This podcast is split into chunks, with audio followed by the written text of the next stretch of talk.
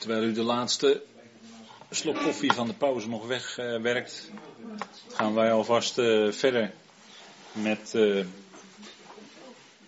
de bespreking van uh, Galaten. En we komen dan in een nieuw gedeelte. Althans, een wat gedeelte waarin de apostel ingaat op specifiek de verhouding tussen de belofte en de wet. Je zou de bovengelaten 3 vers 15 tot en met 29 zou je kunnen zetten uh, uit de belofte of uit de wet. En dat, daaronder kan je zeggen van nou is dan die zegen of is de lotgenieting of alles wat daar aan vasthangt. Is dat nou uit de belofte of uit de wet? En dan gaat het om de verhouding dus tussen Gods verbond, zou je kunnen zeggen, met Abraham. Want hij sloot wel degelijk een verbond met Abraham.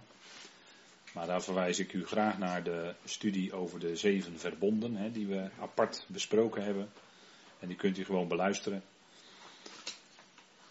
Dus daar gaan we verder op deze avondenreeks hier niet verder op in. Dat, is, dat kunt u gewoon apart zelf allemaal naluisteren. De les van de verbonden. Maar de verhouding tussen Gods verbond met Abraham en met Mozes, dat komt hier eh, in gelaten 3 aan de orde.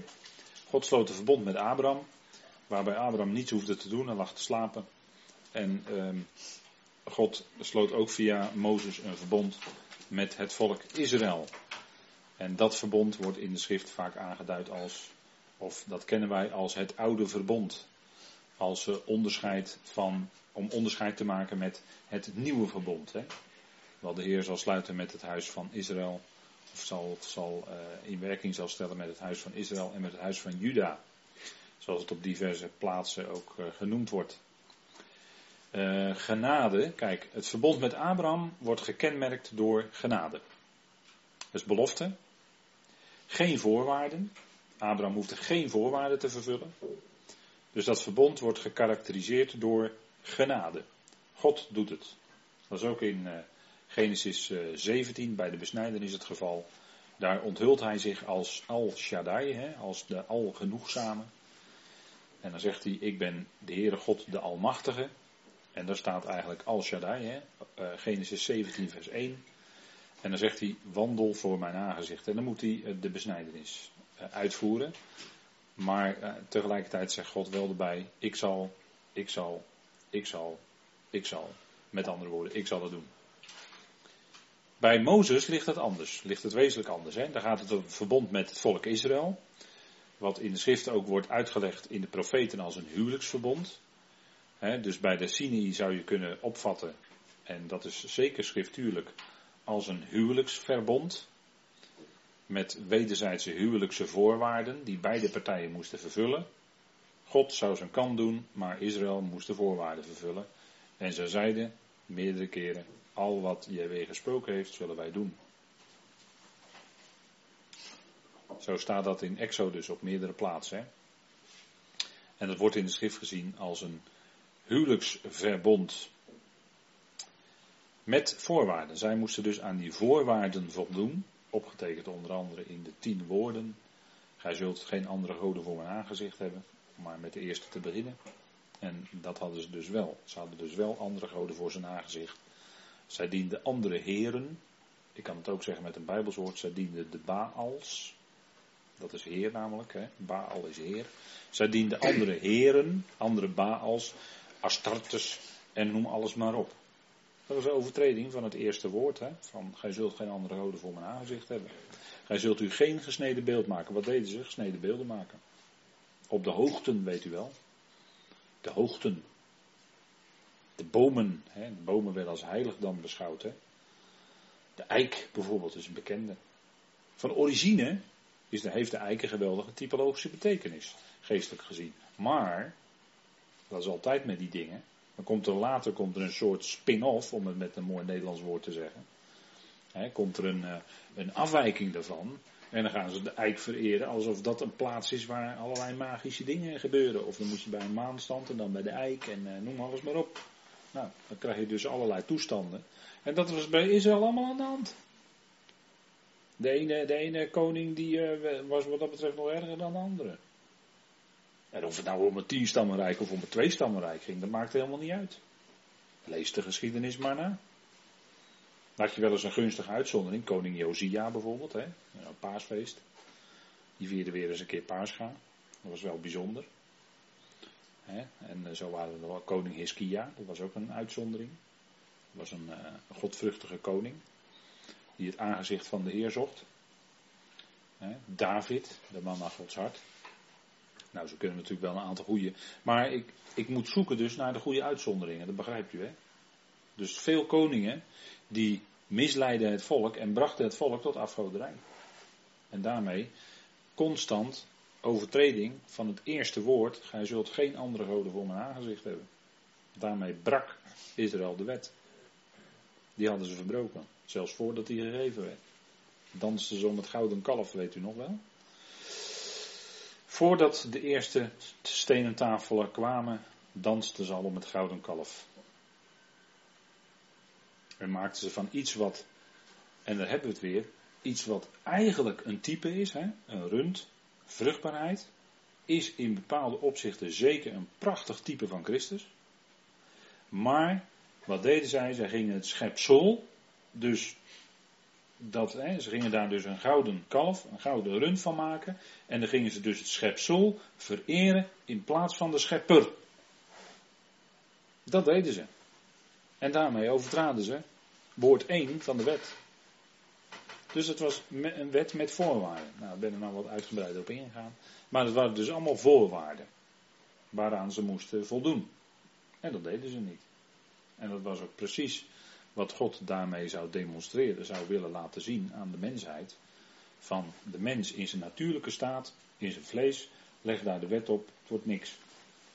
Dan zeg ik het even heel simpel, kort door de bocht. Maar zo is het. De wet maakt het alleen maar erger.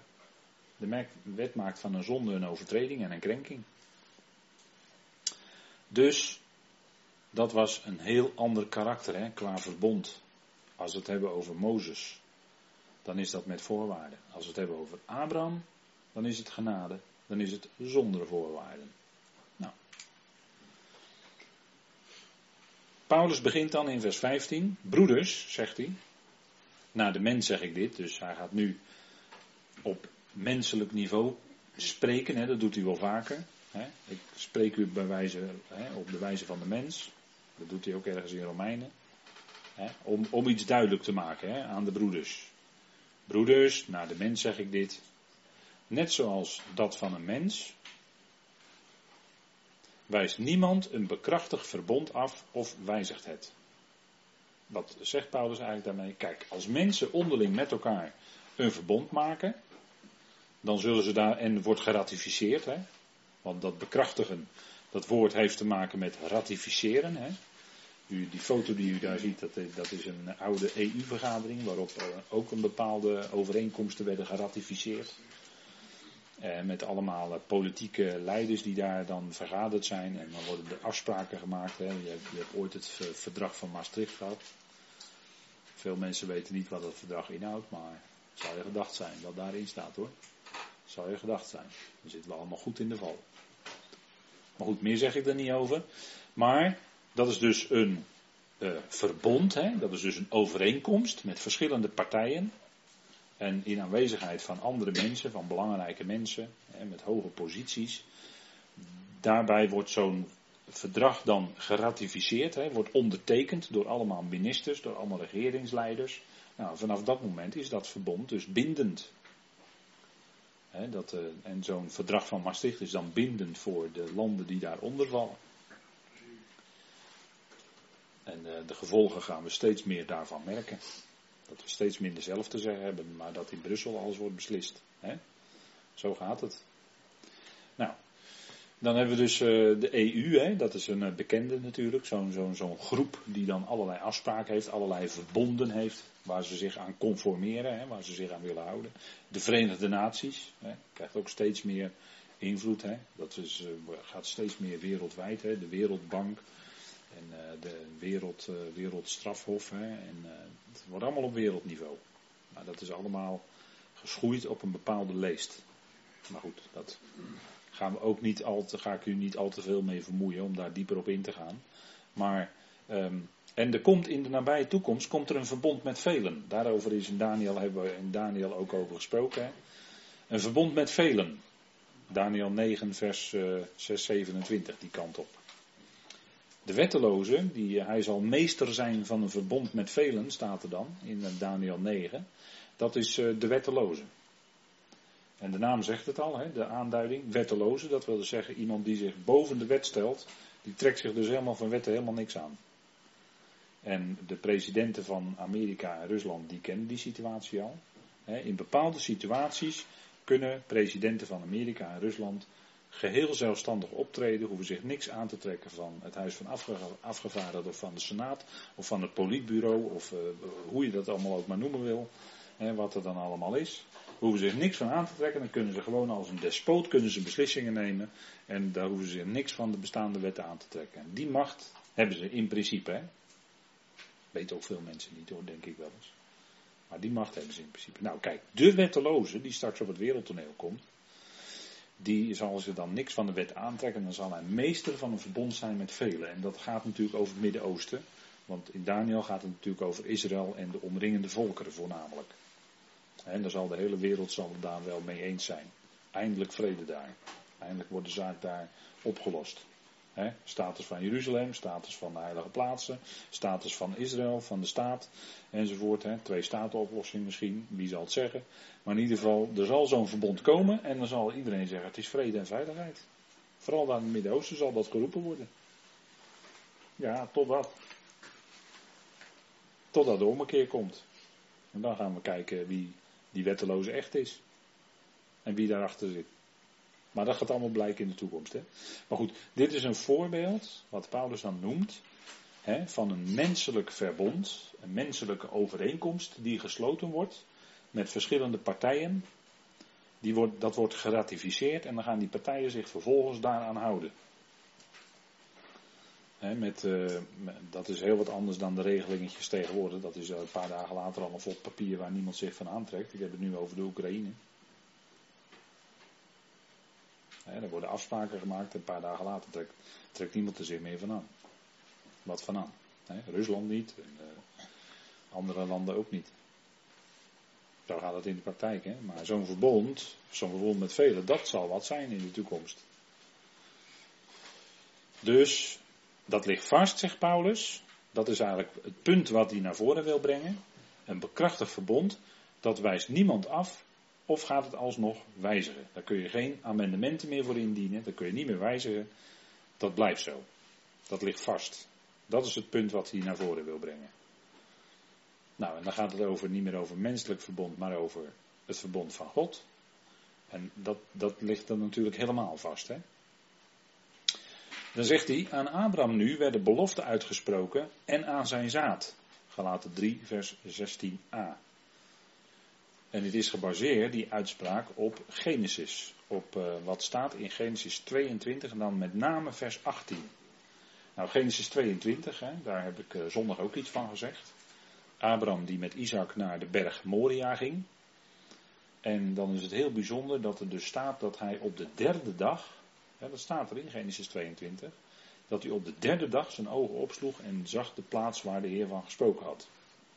Daar moest hij zijn zoon Isaac gaan offeren. dat noemen we dan altijd de binding van Isaac. He, werd op dat hout gebonden. En Abraham die hief het mes, maar het hoefde niet. Ineens kwam er een stem van een boodschapper uit de hemel. Abraham, Abraham. En hij hoefde zijn zoon niet daadwerkelijk te doden. Maar in zijn geloofshouding was Isaac in feite al dood. Het was alleen nog de kwestie van, hij moest letterlijk dat mes dan nog hè, de keel doorsnijden, zeg maar, zoals je dat bij dieren ook doet. Dan, dat is het snelst en het meest pijnloze. Hè, hij moest alleen maar, maar dat hoefde niet. De Heer hield het mes tegen. En zo was die derde dag eigenlijk heel bijzonder, want toen bleek dat eigenlijk de dag van de opstanding te zijn. En dat zegt Hebreeën ook, hè dat hij hem bij wijze van spreken, bij wijze van parabel, uit de doden heeft uh, teruggekregen. En Abraham geloofde ook dat God bij machten was. En daarmee verheerlijkte hij God. Hij geloofde dat God bij machten was zijn zoon uit de doden op te wekken. Dat was het geloof van Abraham hoor. Die geloofde dat God zou kunnen opwekken uit de doden. Dus Abraham was echt een gelovige. En die geloofde heel wat meer dan je op eerste gezicht zou denken.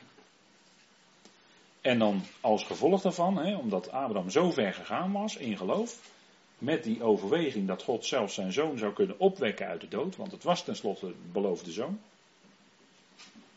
En dan zegt die boodschapper, hij zei, ik zweer bij mijzelf, spreekt JW, omdat u deze zaak gedaan hebt en uw zoon, uw enige, niet teruggehouden hebt, zal ik u zeker rijk zegenen en uw zaad doen toenemen, ja, toenemen. Zo staat het absoluut niet in uw vertaling. Hoor. Meestal wordt dat, uh, dat herhaling in het Hebreeuws, dat is een typische eigenschap, dat gebeurt heel vaak in het Hebreeuws, om iets heel sterk te benadrukken, wordt twee keer het woord genoemd. dat zien we ook bij Genesis. Als er gesproken wordt dat de mens stervend zal zijn, dan zal hij sterven. Ja, sterven wordt er dan gezegd. Dus het wordt dan twee keer gezegd. En ook hier, uw zaad zal doen toenemen. Ja, toenemen. Dus het wordt zeer zwaar benadrukt. Meestal lezen we dan in de vertaling dat het zeer talrijk zal worden, of zeer toeneemt, of uh, zeer groot wordt, of zoiets. Hè. proberen ze met zeer of met veel proberen ze dat tweede woord weer te geven. Maar ik, ik kies veel liever voor het letterlijke weergave. Vind ik veel mooier, omdat je dan veel duidelijker kan zien waar de nadruk ligt in het Hebreeuws. En dan uh, zal dat zaad dus enorm uh, toenemen. En dat woord terughouden, heb ik ook speciaal wat anders vertaald. Dat is het woord Goshek. En het woord Goshek wordt in Genesis 1 vertaald met duisternis. Dat is wonderlijk, hè? Dat is wonderlijk. Wat, wat is dus duisternis is eigenlijk? Duisternis is eigenlijk daar waar het licht wordt teruggehouden. Want het grondwoord voor duisternis is terughouden in het Hebreeuws. Precies hetzelfde woord als wat hier vertaald wordt ook met terughouden. Wat je moet vertalen, Goshek. Dus daar waar het licht wordt teruggehouden, daar is duisternis. Nou, en Abraham had in dit geval zijn zoon, zijn enige, zijn enig geboren zoon, om het zo maar te zeggen. Had hij niet teruggehouden, natuurlijk een prachtig type van de Heer Jezus Christus. Hè? Hoe God de Vader met de Heer Jezus Christus, de enig geborene uit de doden, de eerstgeborene. Prachtig eh, beeld, hè zal ik u zeker rijk zegenen en uw zaad doen toenemen, ja toenemen, als de sterren van de hemel en als het zand dat aan de oever van de zee is. en, en, misschien zit daar wel een verborgen aanduiding in, in, in dat sterren aan de hemel, eh, van de gemeente het lichaam van Christus. Maar dat kunnen wij pas achteraf terugzien in de schrift. Hè. En, en dat is altijd zo, dat licht van wat wij mogen weten, valt dan op zo'n tekst. En laat dan dingen zien die je voorheen nooit kon zien. Maar zo is het wel met meer dingen zo. En als het zand dat aan de oever van de zee is. En dat is misschien wel een verwijzing naar Israël. Hè? Het zand aan de oever van de zee. Daar wordt in de schrift wel een duidelijke koppeling mee gemaakt. En de zeeën, dat zijn natuurlijk de volkeren. Hè?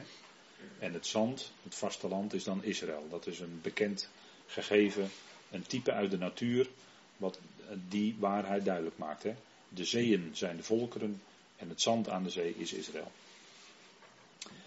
Uw zaad zal de, let op dat enkelvoud, hè, zal de poort van zijn vijanden als lotdeel hebben.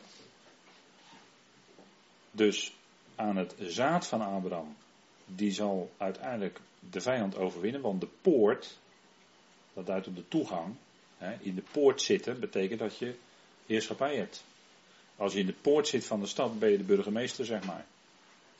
Of het stadsbestuur. dat, is, dat, dat, heeft, dat is het woord poort in de schrift, in, zijn, in zijn betekenis. Uw zaad zal de poort van zijn vijanden als lotdeel hebben. Dus uiteindelijk zal Israël regeren over zijn vijanden. Wat nu nog zijn vijanden zijn, vooral Ismaëlieten.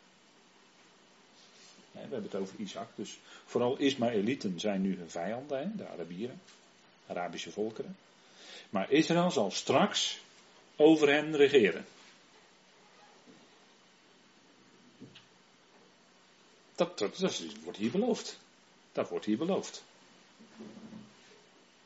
En in uw zaad, en nu komt wat Paulus aanhaalt uit Galaten, in Galaten 3. En in uw zaad, enkelvoud, zullen alle volken van de aarde gezegend worden, omdat u mijn stem gehoord hebt. En in veel vertalingen staat dan gehoorzaamd, maar horen, zijn stem horen, Gods stem horen, impliceert gehoorzaamheid. Hè? Als je er echt naar luistert, als je er echt naar hoort, dan zou je dat ook doen. Dan zou je dat ook gehoorzamen. Dan zou je er ook gehoor aan geven. Omdat u mijn stem hoort hebt. Nou, en dan zegt Paulus dus, en aan zijn zaad. En dan zegt hij, let op, dat is enkelvoud. En dan gaat het niet zozeer om te zeggen dat het nou meervoud enkelvoud. Paulus is niet bezig op die manier een soort, uh, hè, dan moet je let op enkelvoud, meervoud enzovoort. Dat, dat is niet zozeer, het is wel belangrijk, maar het is niet zozeer zijn punt. Het verwijst namelijk naar niet het algemene nageslacht, maar nog veel specifieker. Hè? Nou, daar zullen we straks opkomen.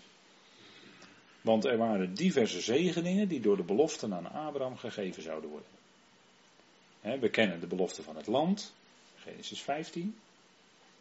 Dat is veel groter dan nu. Nu is het maar een smal strookje, maar dan zal het zijn.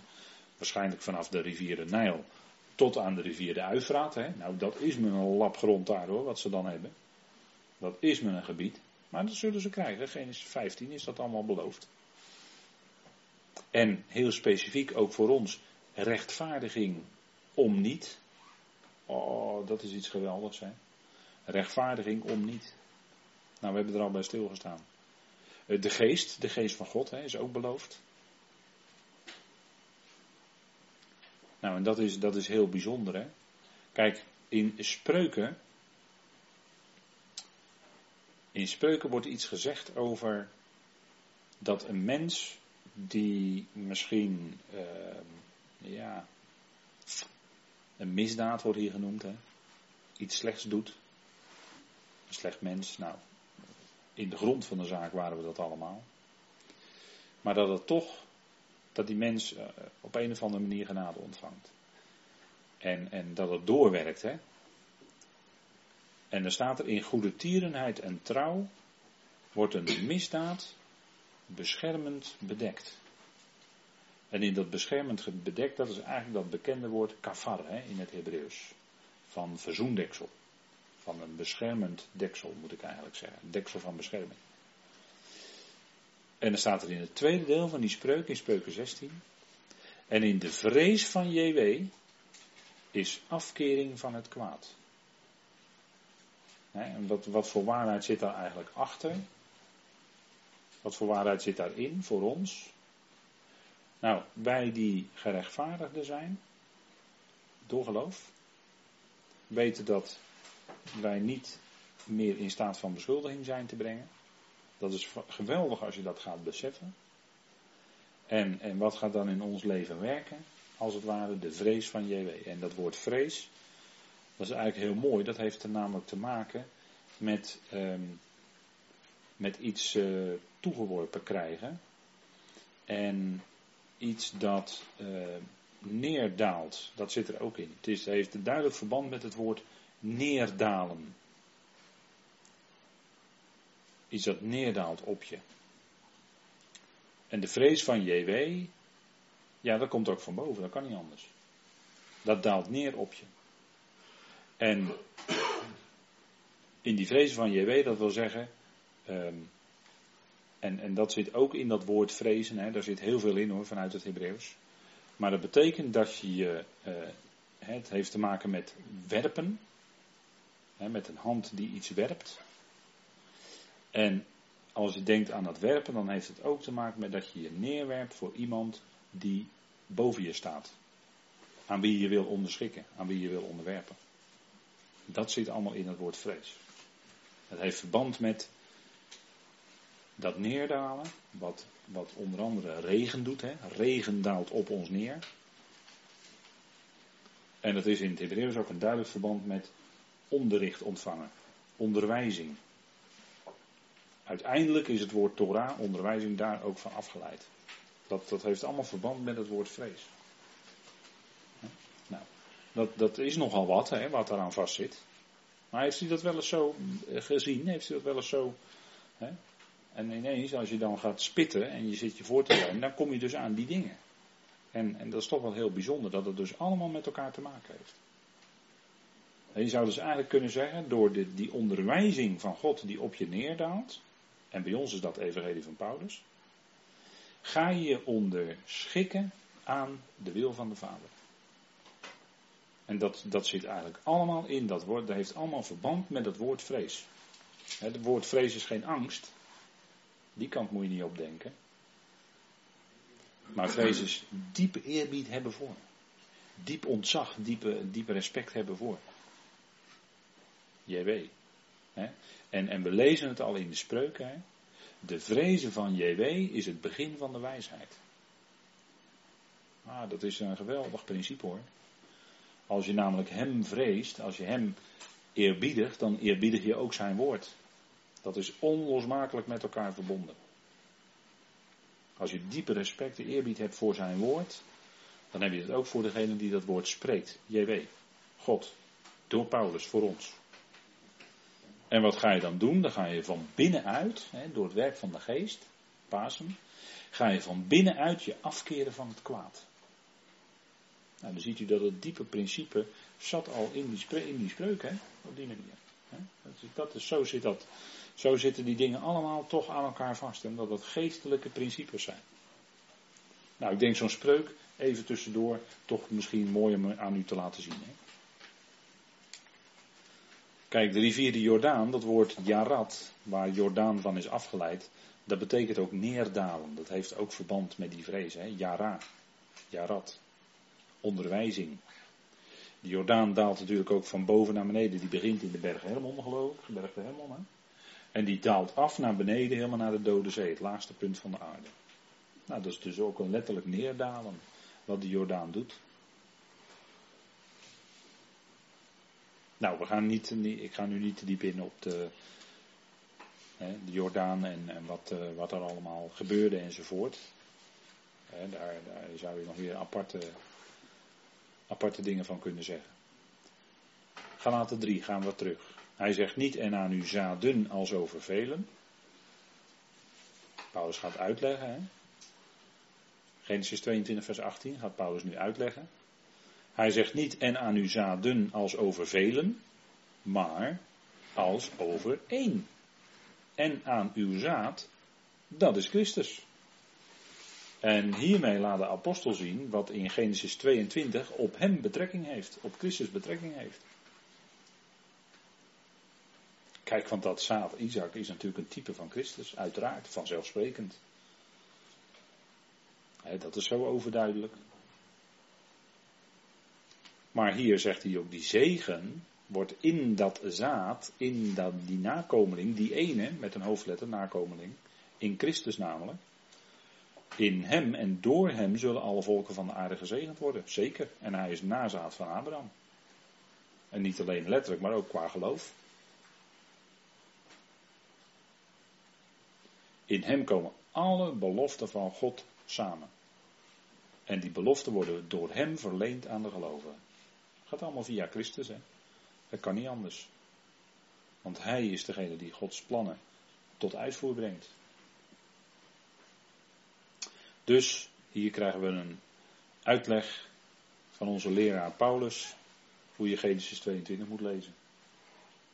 Nou, ik denk uh, toch even fijn. Hè?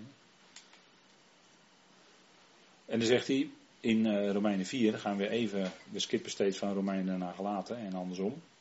Want niet, door de wet, want niet door wet is de belofte aan Abraham of aan zijn zaad om lotgenieter van de wereld te zijn, maar door gerechtigheid van geloof. Dus Paulus zegt daarmee, het kwam niet door de wet dat, uh, dat hij lotgenieter van de wereld is, maar door de belofte, door geloof. Dus de wet speelt daarin helemaal geen rol. Dat staat er helemaal los van. Kijk, en lotgenieter van de wereld, dat is nogal wat, hè? Lotgenieter van de wereld. Wat betekent dat nou, zo'n uitspraak, hè, in Romeinen 4? Nou, dat betekent, kijk, dat nageslag van Abraham is natuurlijk ook Israël. En Israël zullen koning en priesters zijn over deze hele wereld. Zij zullen regeren over de volkeren. Over de hele wereld hoor. Dus uh, als we het hebben over lotgenieten van de wereld, dan probeer ik dat even concreet te maken, hoe dat dan zal zijn in de duizend jaar en daarna. Ze zullen koning en priesters zijn en, en in de nieuwe aarde zullen ze koningen zijn en met hem regeren. Dat is lotgenieten van de wereld.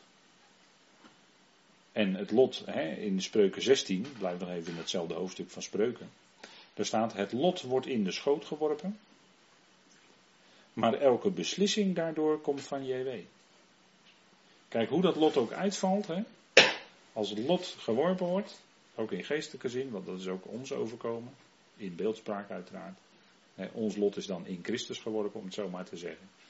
Maar elke beslissing daardoor komt van JW.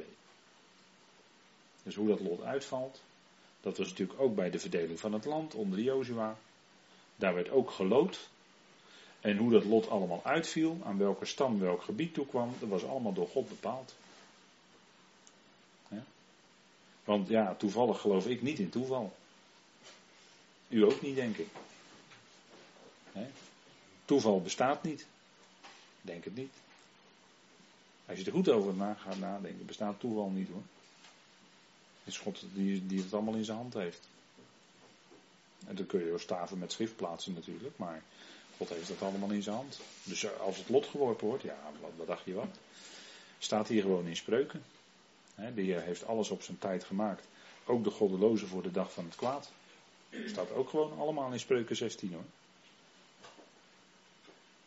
ik heb de verderver geschapen om te vernielen. Staat in Jesaja 54. Dat zijn allemaal teksten die, worden, die zijn fel omstreden natuurlijk. Want veel mensen die zeggen dat alleen het goede van God komt en het kwade niet. Nou, Job dacht daar toch wat anders over. Job, hè? Zouden wij het goede uit de hand van JW aannemen en het kwade niet? Zijn vrouw was het er niet helemaal mee eens, maar Job was een gelover. Die geloofde dat. Ik weet wel, dat zijn moeilijke dingen, maar. Kijk, alleen God is bij machten uit het kwade het goede voor te brengen. Wij niet, God wel. en eh, om het met, met de term van een broeder maar eens te zeggen, elk minnetje wordt een plusje. Maar dat is ook door hem bepaald hoor. Ook die minnetjes. Dat gaat niet buiten hem om. Dat moet er ook zijn die duisternis, ik had het net over Goshek, duisternis, die moet er ook zijn. Opdat we zijn licht kunnen waarderen. Anders heb je geen, geen contrast. Maar juist tegen de donkere achtergrond van zonde en dood en alles wat daarmee te maken heeft, schijnt zijn genade en zijn liefde des te, des te feller. Wordt, wordt het allemaal duidelijk wat het is, wie hij is. Zo werkt God. Dat zijn de moeilijke dingen. Maar het staat wel allemaal in de schrift. Paulus, we gaan weer even terug naar Galaten 3. Galaten 3.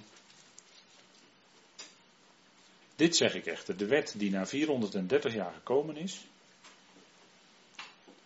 maakt een verbond dat tevoren bekrachtigd is door God, niet ongeldig om de belofte buiten werking te stellen.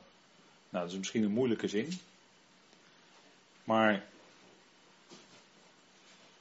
hij brengt naar voren, kijk, dat verbond en die belofte aan Abraham, die waren er eerst. Dan gaan de 430 jaar voorbij. Al die tijd is er geen wet. Dan komt pas de wet. Dus eerst heb je die verbond en de belofte aan Abraham. En verstrijken 430 jaar maar liefst. Had ook te maken met dat de maat van de ongerechtigheid van de Amorieten nog niet vol was. Hè? Maar dan komt pas de wet. En dat zegt hij ook in Romeinen 5, hè? De wet kwam er nog bij, op dat. De wet kwam erbij in, op dat. dus het begon allemaal met het verbond en die belofte aan Abraham. Dus het begon allemaal met onvoorwaardelijk en genade. En dan komt de wet erbij. Maar dat schakelt, die schakelt dat verbond niet uit. Dat verbond en die belofte aan Abraham, dat blijft gewoon staan. Want dat verbond aan Abraham is bekrachtigd door God. Hij heeft met een eed gezworen dat hij het zal vervullen. Nou, als dan 430 jaar daarna de wet komt, dan, gaat dat niet, eh, dan raakt dat niet ineens buiten werking. Nee, dat blijft gewoon staan. Dus de wet komt er wel bij, maar die verbond en de belofte aan Abraham bleven gewoon staan. Daar had de wet geen invloed op. Nou, dat zegt Paulus eigenlijk hier in vers 17. Het blijft gewoon staan, het is bekrachtigd door God met een eedswering. De belofte wordt niet buiten werking gesteld door de komst van de wet. En dat is voor de judaïsten natuurlijk moeilijk te verteren. Maar zo, is, zo liggen die dingen gewoon vanuit de schrift. Paulus laat het gewoon klip en klaar zien. Glashelder hoor. En als je het even probeert te volgen, hè, en ik probeer het nu even met wat andere woorden van de andere kant even te benaderen, om dat voor u duidelijk te maken. Hè. Belofte, ja hoor, blijft gewoon staan. Het is een belofte, geen voorwaarden. Wet kwam erbij, maar maakt niet uit. Belofte gaat gewoon door, blijft gewoon staan. Nou, dat is, dat is zijn betoog hè, hier. En die beloften gaan vanzelf vervuld worden, net zoals er elk voorjaar weer bloesems aan de bomen komen. Het lijken dode takken, maar toch komen er weer bloesems aan. Prachtig, hè? beeld van de opstanding natuurlijk. Elk voorjaar typologie in de natuur, volop. Alles wordt weer groen en krijgt kleur. Beeld van de opstanding van Christus. Alsjeblieft. Dat kan je gewoon elk jaar in de natuur terugzien. En Hebreeën 6, nou dat moet u maar eens nalezen voor uzelf. Daar betoogt Paulus hetzelfde ongeveer als in Gelaten 3. Of als Paulus Hebreeën heeft geschreven, pardon. Dat zou misschien kunnen, maar goed. De Hebreeën schrijven, laat ik het zo zeggen. De belofte is ouder dan de wet. De belofte blijft.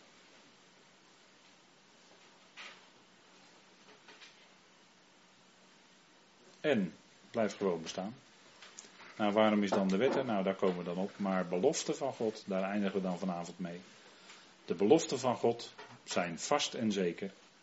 100% garantie. Genade van God. Dat blijft altijd staan. Want genade is iets wat je ontvangt. En dat neemt God nooit terug. Je hebt genade ontvangen, zijn zegen. God geeft het jou.